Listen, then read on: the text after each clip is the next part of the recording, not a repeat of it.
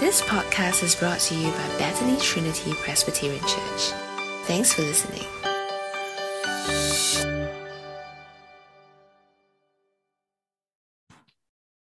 So before I invite Pastor Andrew to come and share with us God's word, allow me to read the passage. You'll be looking at Zechariah 3 and 4 this morning. I'll give you some time to flip to a Bible passage or to take out your notebook. Uh, the rest of you, feel free to refer to the projection slide up at the front or up on the screen.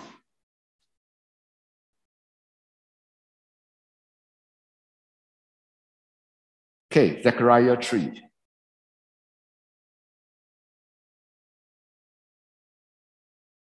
Then he showed me Joshua, the high priest, standing before the angel of the Lord, and Satan standing at his right side to accuse him.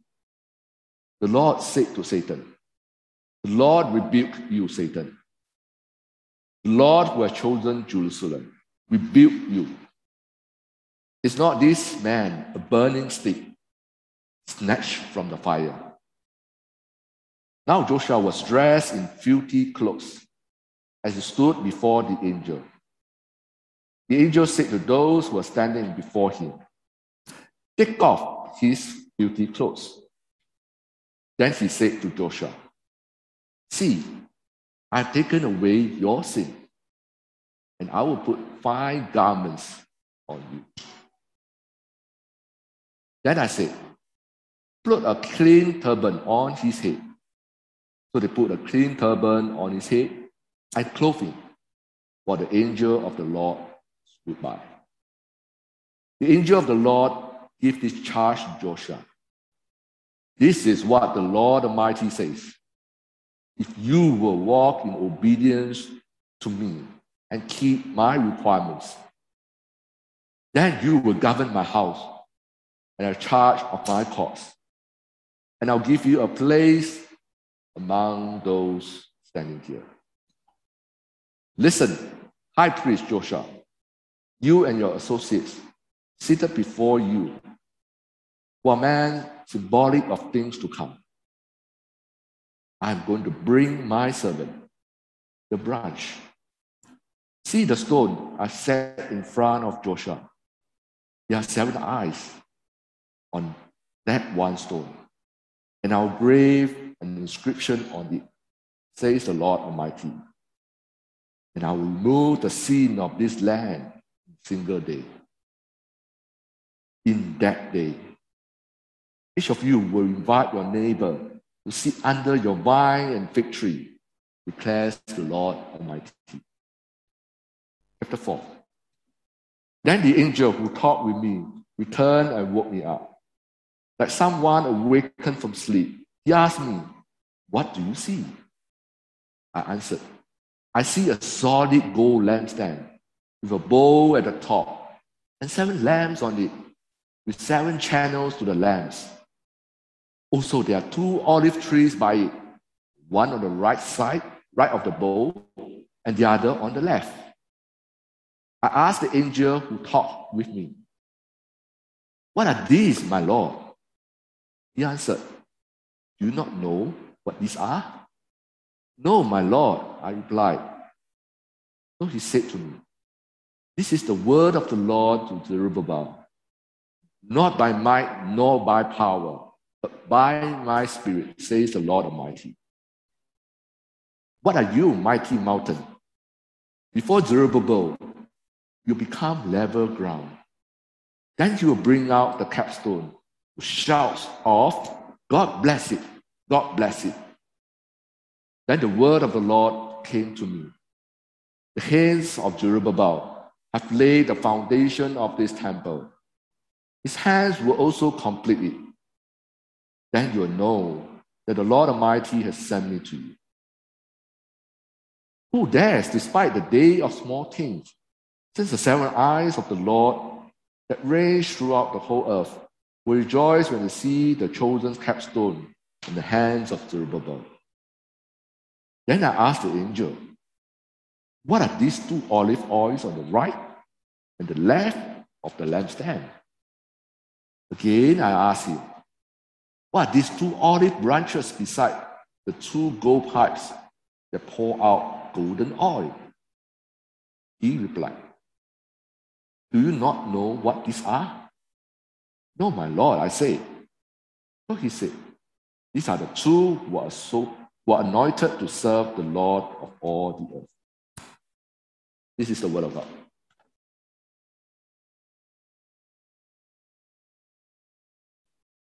Hey, good morning, everyone. It's really great to be back physically here and to see you across from me. Uh, I'm really happy, and I hope you're happy to be back at church too.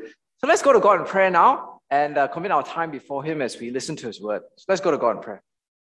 Dear Father, as we come before you today, we really want to give thanks for you that we are able to meet in this way. And we pray most of all that you speak clearly to us through your word.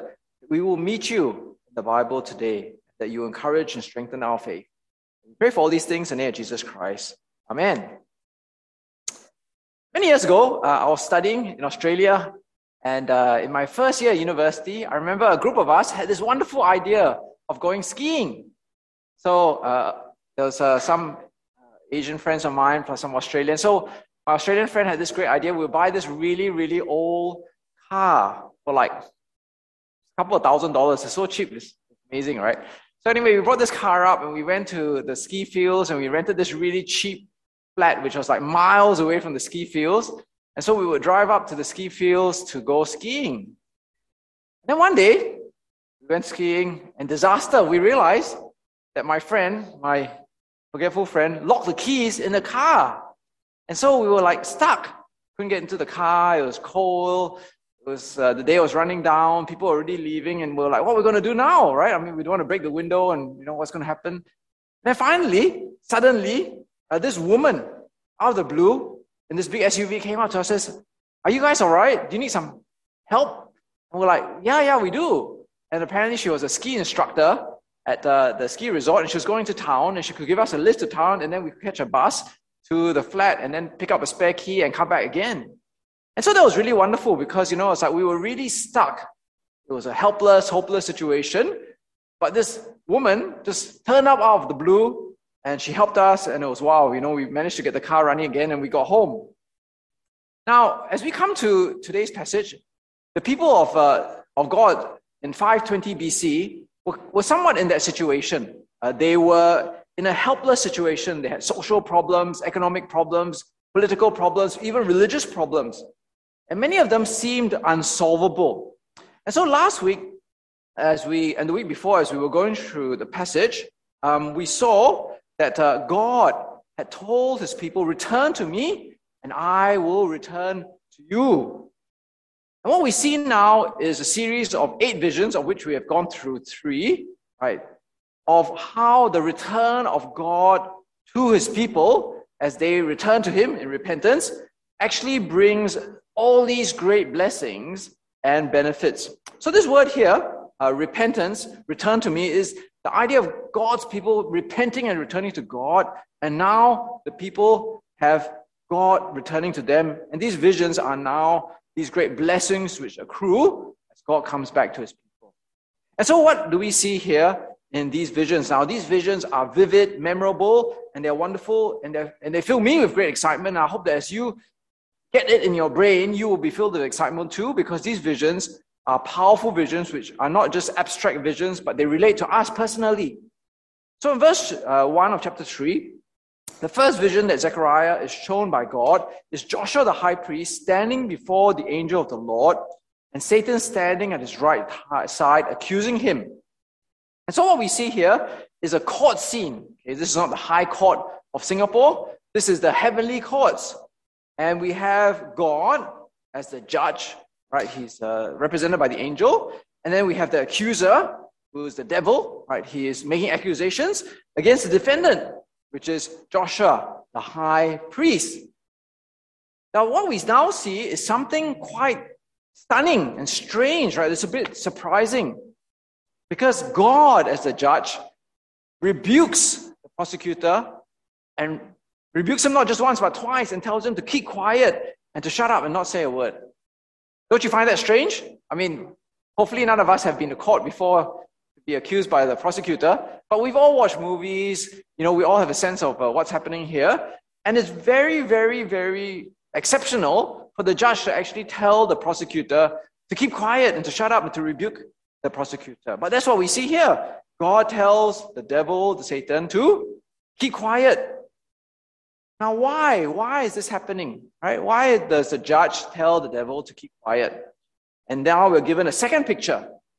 It's a series of running pictures here in this vision. We're given a vision of a, a, a powerful bonfire, and there is a stick which is on fire. And Joshua is compared to the stick. says, Is not this man, right? Joshua, the high priest, a burning stick snatched from the fire. And so this stick is saved from burning up. Now, that's a really vivid picture, if you can think of it, isn't it? Because not only is the stick in the bonfire, it is already on fire, and it's like burning up already, and God like reaches in and snatches the stick to save it. Now, how is this happening? Obviously, this burning stick and the court scene are related, and it shows how Joshua the high priest is saved from judgment. He is snatched out of judgment. The fire represents judgment, right? Could even represent hell. Now, how is this happening? Because it seems a bit arbitrary, seems very unfair that God, the judge, would just tell the prosecutor to shut up and to declare that Joshua can be set free, isn't it? So, how is this happening? How are we to understand what we are reading here? We're then given another picture in this vision. So, what does Joshua see? Now, Joshua, sorry, what does Zechariah see? Now, Joshua was dressed in filthy clothes as he stood before the angel. And the angel said to those who were standing before him, Take off his filthy clothes. And then he said, the angel said to Joshua, See, I have taken away your sin, and I will put rich garments or fine garments or pure garments on you. And so what we see here is a vivid picture. So this is how Joshua the high priest is usually dressed, right? You know, he's dressed in this fine, respectable clothes, a bit like me wearing my tie and my nice shirt, you know, my usual Sunday church uh, attire.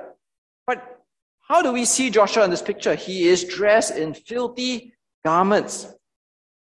Now, these filthy garments is translated to us, communicated to us in very polite language. It's too gentle.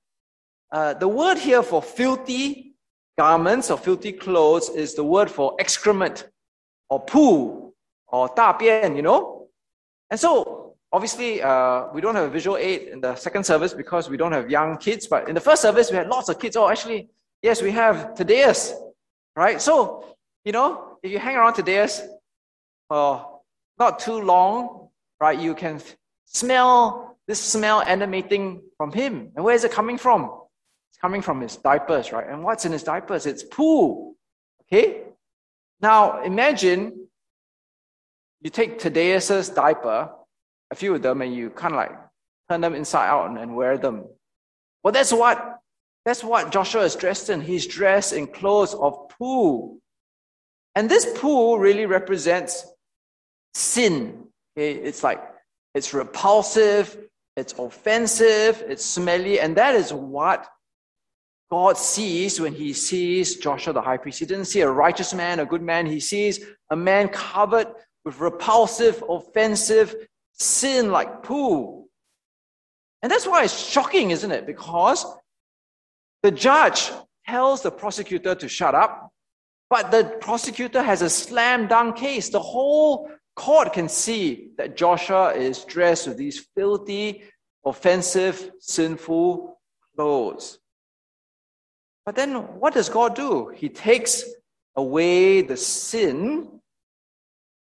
The angel takes away his filthy clothes and gives him rich garments or white garments or fine linen. And what a wonderful image it is because, in a very visual, very powerful, vivid way, it's saying that his dirty, offensive, repulsive sin is stripped away from him, and he's given these fine clothes, and now he's clean before God. But it says there that uh, Joshua is not just given these fine linen white clothes, he's also given a turban. Now, when we think of turban in our context, in our time, we think of the Indians, right? The Sikhs, they wear turbans. But in the, the ancient world, in the, for God's people, the high priest wears a turban. Okay? You can see he wears a turban. The king wears a crown, high priest wears a turban. And here we see Joshua is given a clean turban. And so, in a series of these pictures, it's actually saying that Joshua is now made clean. He's not just made clean for himself, he is now given a clean turban so that he is able to serve the people as a priest. And this will be wonderful news to God's people in 520 BC because not only is the temple being rebuilt, it means that the priest's office, the office of the priest, the sacrificial system, the priest acting as their intermediary, is now operational and they can now meet God. Now, if we were just to come today, this morning, to read about Joshua and what happened to Joshua, it would be interesting, but ultimately irrelevant to us, meaningless to us. But what comes next shows us that what we see here for Joshua has great significance for us. Because in verse 8, what does it say? It says, Listen, O high priest Joshua and your associates seated before me. You are men symbolic of things to come. That means what happened to Joshua is not just relevant to Joshua, but is relevant for the future, for us. And so, what is it pointing forward to? He says, I'm going to send my servant, the branch, Mr. Branch. Okay? So there are these two key words, my servant and the branch, and it's pointing forward to this person who is called the servant or titled the servant and referred to as the branch. Now we know from other passages in the Bible, in 2 Samuel chapter 7, that my servant, my servant, keeps referring to his servant King David. And the branch speaks of one who will come from the line of David, and he will be the one who will fulfill the promise of God that the house of David will always be the king or the Messiah over his people. So what we see here is that is that what happens to Joshua is pointing forward, they're symbolic of things to come, that this servant of the Davidic line, this one who is the, the branch of the family of David, he will come. But he doesn't come as the king. What does he come to do instead? It says that this person, the servant, the branch, he will come to remove the sins of this land in a single day. Now, isn't that amazing? 520 BC, 500 years ago, it speaks of Jesus, the Messiah, King of the line of David, who will come and indeed at the cross removes the sin of the land, not of Joshua, but of the whole land in a single day. And that's why when Jesus is at the cross, when he dies at the cross, his very last breath he pronounces, It is finished. It is finished. And here's the fulfillment of Zechariah chapter 3. At that moment, in a single day, Jesus the servant, the branch, removes the sin of the land at the last moment on the cross in a single day. Now, I think that this is such a wonderful, vivid picture for us, right? Because it tells us, sorry, I, this is a slide that I was going to put up for you, because it tells us that actually not only does God know what's going to happen, but there's this wonderful act that He's going to do for us. And so, what happened for Joshua the high priest? It's not just relevant for Joshua the high priest, it is relevant for us as well. All of us, in a sense, are accused by Satan, and we stand in the dock before God the judge, and we are all guilty, guilty, guilty before God. And Satan is there. He has every incentive to pronounce us guilty. But God stops the voice of Satan. He snatches us all from the fire of judgment. He gives us the clean, pure, fine linen, and he removes from us the filthy excrement covered clothes of sin that we wear. You see, imagine right now if someone were to walk through our the green doors into our hall and they're covered with excrement and poo, smelling like 100 times worse than Thaddeus on his bad day. We will be immediately repulsed and offended, right? We want to sit far, far away. Well, that's exactly what our sin is before God. Imagine if you were going to meet the president in the Istana, would you, how would you turn up? Would you turn up in poo covered clothes, repulsive and offensive? You wouldn't, right? But if we were to meet God, the God, the creator, the maker of this world, we can't just cover, come, come before him in our poo covered clothes of sin. But God, in his own grace and initiative, has removed these offensive, repulsive clothes we wear and given us these fine clothes. And how has he done it? Because when Jesus dies on the cross, on that one day, he gives us the righteous clothes. We no longer wear the clothes we deserve, but God gives us the righteous white clothes of Jesus. And he does it because Jesus takes our sins on his cross and gives us his righteousness. Now, if that's a very positive picture, then the next picture is also a very, very encouraging and positive picture for all of us. Now, this other picture is different in a way from the picture of chapter 3 because you know the vision in chapter 3 is actually a series of pictures right uh, the court scene fire scene and then the uh, the white clothes scene and then the turban scene but here in this uh, vision it's actually one complex picture which keeps being built upon so what does he see this time zechariah he sees a solid gold lampstand a bowl at the top seven lights on it with seven channels to the lights, and there's an olive tree, one to the right of the bowl and one to its left. And in fact, uh, can be a bit confusing. So let me give you a picture. And this is, I think, a fair representation of what Zechariah described in his vision. So there we have two olive trees, and out of these olive trees, there are channels in a way like a, you know, or maybe I can't use this illustration because you're not very familiar, you don't travel anymore. But if you go to the rubber plantation in Malaysia, you know, you see those channels, right, which the rubber feeds out of. You all know what I'm talking about? Okay, some of you are nodding your heads. Okay, so imagine these olive trees and then these channels, which is, are feeding olive oil into this bowl. And out of this bowl come seven more channels, which then feed the individual flames. Okay, so this is the, the, the, the picture. And we're given kind of like a few details of what each of the elements of this picture mean. Okay, so the olive trees, the two of them are people anointed by God to do various things. So they could be Zerubbabel, the governor, or Joshua, the high priest. But I think it probably more refers to Zechariah, the prophet, as well as Haggai, the prophet. Because in the book of Revelation, there's a similar vision or similar picture and it refers to the prophets. Now, the lamps, the seven lamps, sorry, not too fast, the seven lamps are said to be the eyes. Now, eyes, what do they mean? Eyes are for watching, right? So I'm, I'm watching you, okay? And you're watching me. So there's a sense in which God is watching his people. He's present with his people. He's, he's there, aware of what's happening in the community. And then the lampstand could be the temple itself or the community of the people. Okay, so take a snapshot of that, fix it into your mind, because once we have that picture, then, then we're kind of like told how we're supposed to understand it. I mean, why does God give us this picture?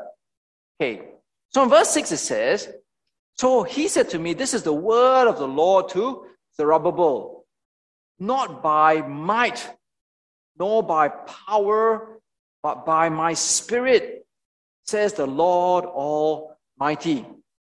And this is the key phrase, the key sentence, which drives the whole picture. Not by might, nor by power, but by my spirit, says the Lord Almighty. And so we know that Zerubbabel, whom this word is given to, was tasked with building the temple. And so, what God is saying to Zerubbabel is that the fuel or the energy or the power for the temple rebuilding will not come by human might or human power, but it will come by God's Spirit. A God's Spirit. And therefore, we then make sense of this. Oh, okay, that's too early. We then make sense of this picture that God has given us. Why? Because the fuel, in a sense, for the temple building comes from where? Comes from outside of itself, right? The fuel comes from the olive trees. You know, it's, it's like God is present among them, and the word of God comes to them from Zechariah and from Haggai.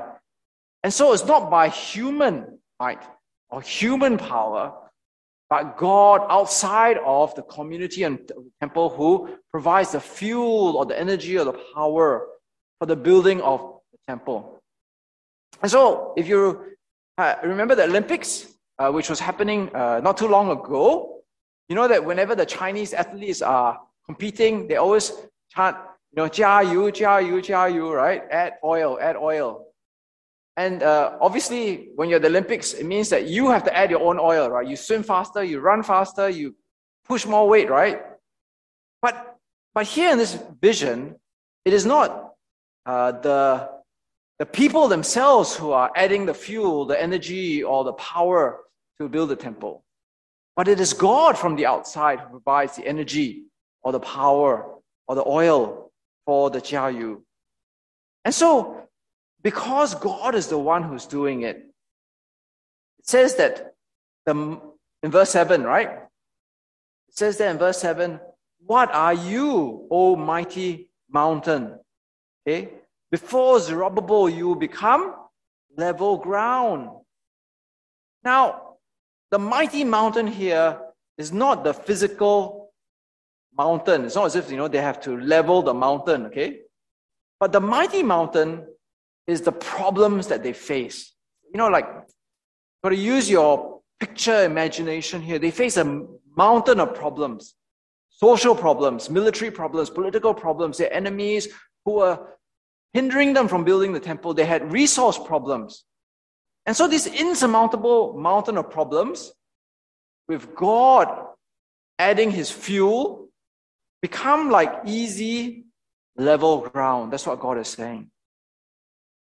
It goes on to say in verse 10 Who despises a day of small things? And this actually is a companion to what are you, mighty mountains? You see, you think about it, they're companion sentences because when you think of it, the days, you know, maybe some of us have bad days, right? It's like, you know, the, the, your mountain, your, your problems seem like a big mountain of problems. They're insurmountable. You can't fix them yourself. And it seems like the achievements that you can achieve are very small and insignificant. So they come together, right? Mountain of problems, small achievements. But God says that because He provides the fuel, He provides the Spirit, His presence, the mighty mountain will become like level ground. Okay? The mighty mountain will become like level ground. Oops. And the day of small things will result in rejoicing and shouts of, of, of praise to God. God bless it. God bless it.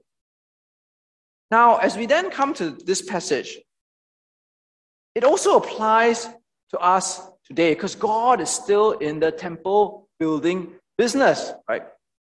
So in 520 BC, God adds fuel, the Spirit.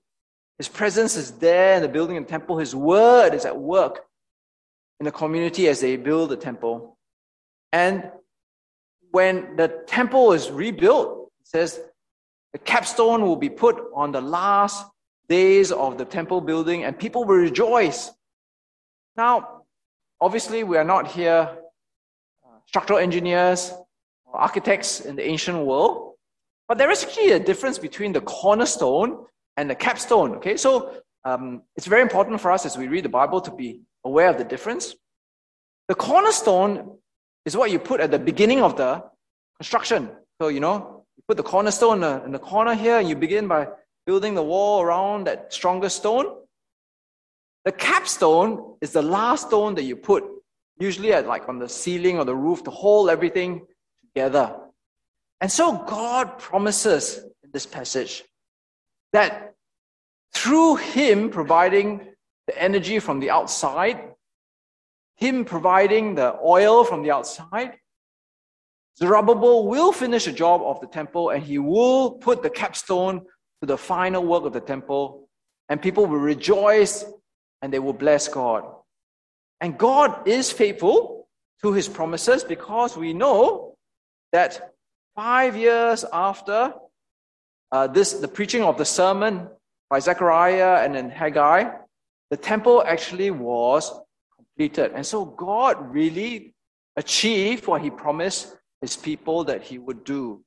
And the capstone was set on the temple, and people did praise God for his effort of helping them build the temple. Now, as we look at this passage, again, it's not just for the people of 520 BC, because just as God, in a sense, as the oil, his presence, his spirit, and his word, so in the same way, God is building the kingdom of God today among us, in the church of Christ. In Mark chapter 4, I want you to look at this passage and pay attention to how the kingdom of God grows without human effort in these passages. Right? Look very carefully. Look at what it says. Jesus also said, This is what the kingdom of God is like. A man scatters seed on the ground, night and day, whether he sleeps or gets up, the seed sprouts and grows, though he does not know how. See, notice that. The kingdom of God just keeps growing and growing, whether the guy is sleeping or getting up, and he doesn't even know how. It's because God is empowering the work from the outside. It's not by might or power. All by itself, the soil produces grain, first the stalk, then the head, and then the full kernel of the head. It's like the whole process comes about invisibly. As soon as the grain is ripe, he puts the sickle to it because the harvest has come. Again, another parable Jesus tells. What shall we say the kingdom of God is like? Or what, sh- what parable shall we use to describe it? It's like a mustard seed, which is the smallest seed in the ground, yet when planted, it grows to become the largest of all the garden plants with such big branches that the birds of the air can sit or perch in its shade. so here we see that God does his work of building his kingdom from the outside.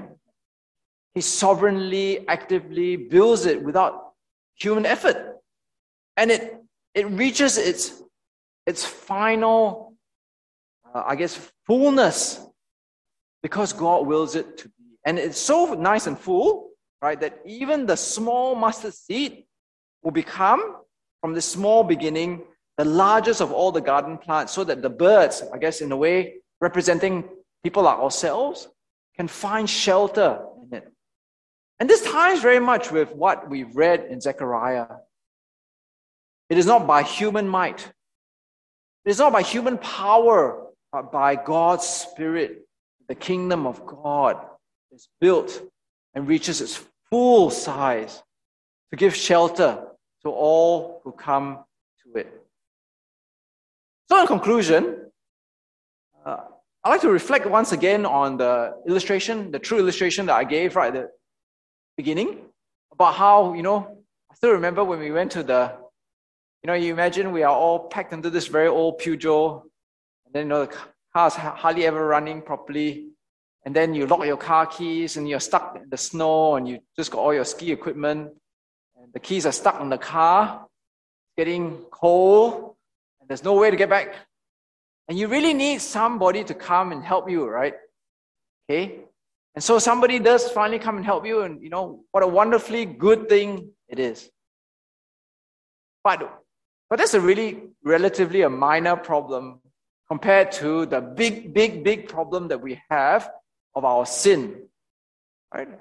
Of our relationship with God and our place in the world with God. But God is so good. Out of His grace, He acts out of his free will, outside of the situation, to come into our situation, to, to silence our accuser of our sin, to snatch us from the flame of judgment, to give us white clothes and to take away our really smelly, poo filled clothes of sin. And he continues to build his kingdom even today without our help. And this kingdom will be accomplished and it will be the greatest of all kingdoms, and we find our shelter there. How good is God? I mean, He's done everything, right? Like someone was saying, it's like, you know, you do this group project at the university or school or ITE or poly, but He does all the work and we're just along for the ride. And that's what God is like. You know, God has done everything, God supplies everything. And He is such a good God. And I hope that these pictures or these visions will be an encouragement for you of thankfulness, of joy and rejoicing because this is the God who is our God. He has saved us, He's rescued us, and He's put us in His kingdom, and His kingdom will reach its final fulfillment, and we will find our safety and security. Let's go to God in prayer. Dear Father, as we come before you today, we truly want to thank you for you are such a good, good, good God. We find ourselves in a hopeless, helpless situation. We are unable to save ourselves from the offensive, repulsive sin that we, that we uh, symbolically wear in our clothes. Dear Father, we, again, through our human might and power, unable to build your kingdom on this earth. So we thank you, dear Father, for you have acted unilaterally. You have acted out of grace. You have acted uh, not because we deserve it in any way, to silence our accuser, Satan, even though we are deserving of judgment. You have snatched us from the flames of judgment. You have given us these fresh, clean, white, pure linen clothes to replace the offensive, repulsive clothes of sin that we wear. And you've brought us into your kingdom, and this kingdom will become a mighty, powerful uh, uh, tree which we can find shelter in. So we pray and give thanks to you for all these things and pray that these pictures and visions may stick in our minds as an encouragement to our faith. We pray for all these things in the name of Jesus Christ. Amen. Thanks for listening to this podcast brought to you by Bethany Trinity Presbyterian Church. For more information, visit us online at busypc.sg.